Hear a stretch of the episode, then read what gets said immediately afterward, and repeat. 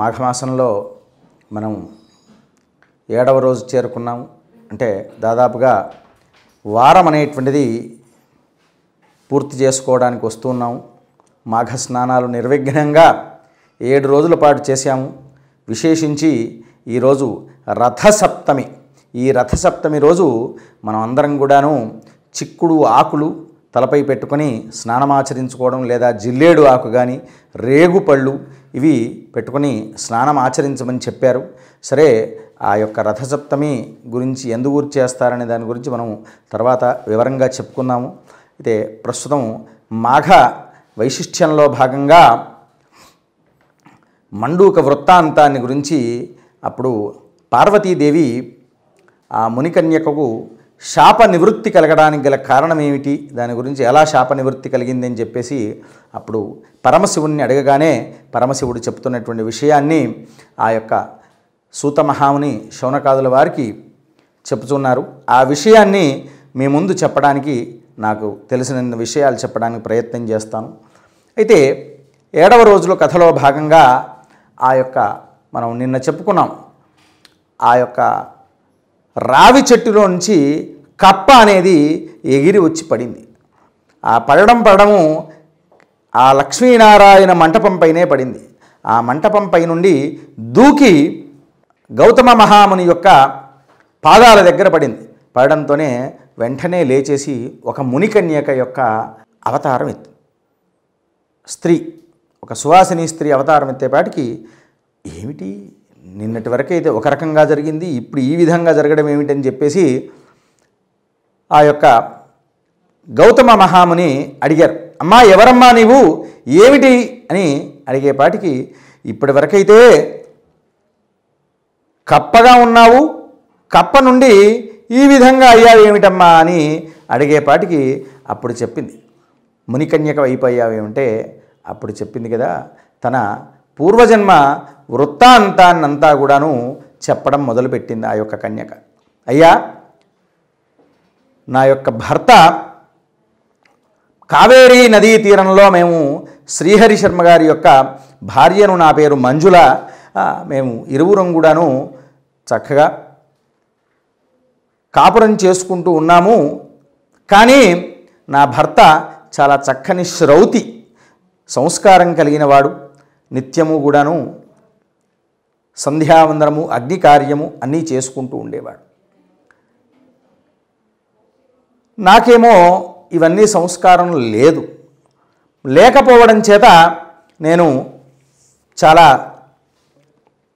ఇబ్బంది పడేదాన్ని. ఒకరోజు నన్ను అన్నారు, రేపటి నుండి మాఘము మాఘమాసం ప్రారంభమవుతుంది, మనం తెల్లవారుగానే వెళ్ళి స్నానం ఆచరించుకోవాలి, స్నానం ఆచరించుకునేసి తడిగుడ్డలతో వచ్చేసేసి మహావిష్ణువును అర్చించుకోవాలి, మాఘ పురాణం చదువుకోవాలమ్మా, ఆ తర్వాత మనం చేసుకున్నటువంటి కాసిన్ని పదార్థాలు భగవంతునికి నివేదన పెట్టుకోవాలి అనేపాటికి, ఏమిటి ఇదంతా కూడాను ఆచారము, ఇదంతా ఏమిటి అని తాను నేను చాలా విసుక్కున్నానండి, ఇలాంటివి నాకు నచ్చవండి, ఎంత హాయిగా సరదాగా తిరగ తిరగాల్సినటువంటి వయస్సులో ఈ తెల్లవారుగానే ఈ చల్లటి నీళ్లతో స్నానం చేయడం ఏమిటి, నిద్ర కూడా సరిగా లేకుండా ఉండడం ఏమిటి అని చెప్పేసి అన్నాను. కానీ ఎంత మాట్లాడినప్పటికి కూడాను నా భర్త చాలా శాంత స్వభావుడు, ఒక్క మాట మాట్లాడలేదు. అలా కాదు తల్లి, మనం నువ్వు చేస్తున్నటువంటి చాలా పొరపాటమ్మా, అలా చేయకూడదు, ఈ విధంగా చేయాలి అంటే నాకు నచ్చదు ఇలాంటివేవి అని చెప్పేసిందట. చెప్పేపాటికి సరే నీ ఇష్టం అమ్మ అని చెప్పేశాడు. చెప్పేపాటికి అప్పుడు తాను భర్త స్వయంగా తన యొక్క నిత్యం అర్చనాదులు చేసుకుంటుంటే ఈమె విసుక్కోవడం మొదలుపెట్టింది. విసుక్కుంటూ ఉంటుంటే ఒకరోజు చివరకు కోపం వచ్చేసేసి తాను చెప్పేసేట, నీవు కృష్ణానదీ తీరంలో ఉన్నటువంటి రావి చెట్టు తొర్రలో కప్పవై ఉండుగాక వెయ్యి ఏళ్ల వరకు అని చెప్పేసి శాపం ఇచ్చేశాడు అని శాపం ఇచ్చేశాడు. అందువల్ల నేను ఈ విధంగా, నిజానికి కప్ప ఎక్కడుంటుంది, నీళ్లలో ఉంటుంది, అలాంటి నీళ్లు లేని చోట నేను ఈ విధంగా అనేక విధాలుగా బాధపడిపోతున్నాను.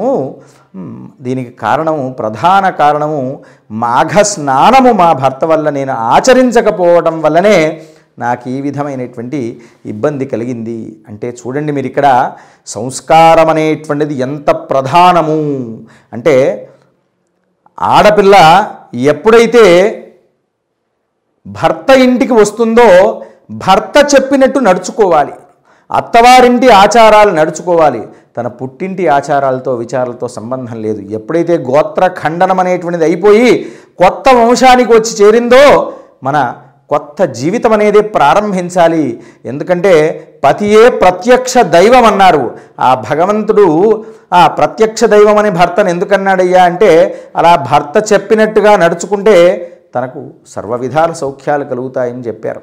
అలా కాకుండా మా ఇంట్లో ఆచారాన్ని నేను పాటిస్తాను, మా ఇంట్లో పద్ధతులు నేను పాటిస్తాను, మా ఇంట్లో సరదాగా తిరుగుతూ ఉంటాం, ఈ ఆచారాలు విచారాలు స్నానాదులు పూజలు దానాదులు ఇవన్నీ ఏమి మాకు నచ్చవండి అంటే, అవి అక్కడి ఆచారం, ఇది ఇక్కడి ఆచారం అని మా భర్త నాకు చాలా ఎంతో సున్నితంగా సర్ది చెప్పినప్పటికి కూడా నేను వినకుండా ఈ విధంగా అయ్యాను మహాత్మా.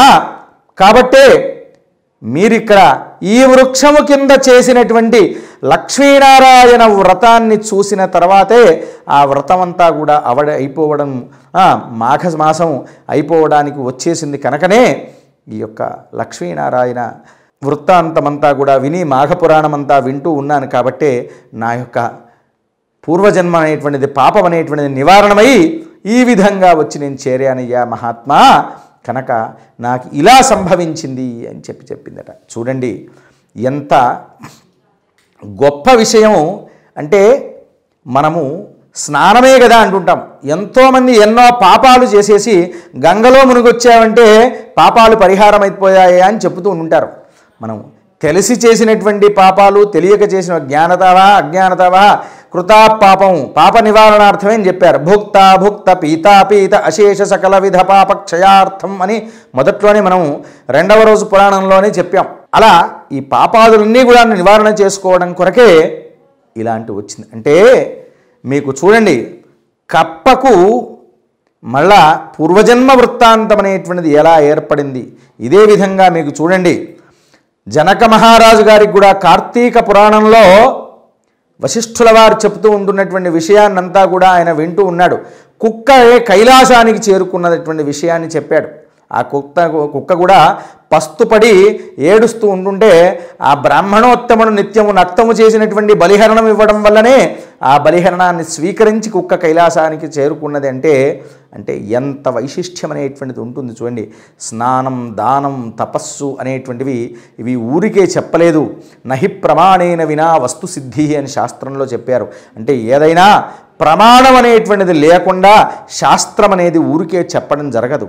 కనుక ఈ యొక్క మాఘమాసం అనేటువంటిది చాలా అమోఘమైనటువంటి మాసం. ఈ మాఘమాసంలో ఎవరైతే నిత్యము స్నానం ఆచరించుకుంటూ ఉంటారు చూడండి, ఇక్కడ కుక్కకు యొక్క శాప నివృత్తి కలిగి చక్కగా మరలి కళింగ రాజుగా ఏర్పడ్డాడు, కళింగ దేశపు రాజుగా ఏర్పడ్డాడు. అలాగే ఆ కప్ప యొక్క శాప నివారణమైపోయి ఏ విధంగా జరిగింది అనేటువంటి ఇన్ని విషయాలు మనం చెప్తున్నాం చూడండి. ఎంత గొప్పనైనటువంటి పురాణంలో, పద్మపురాణంలో ఎంత బాగా చెప్పారు చూడండి.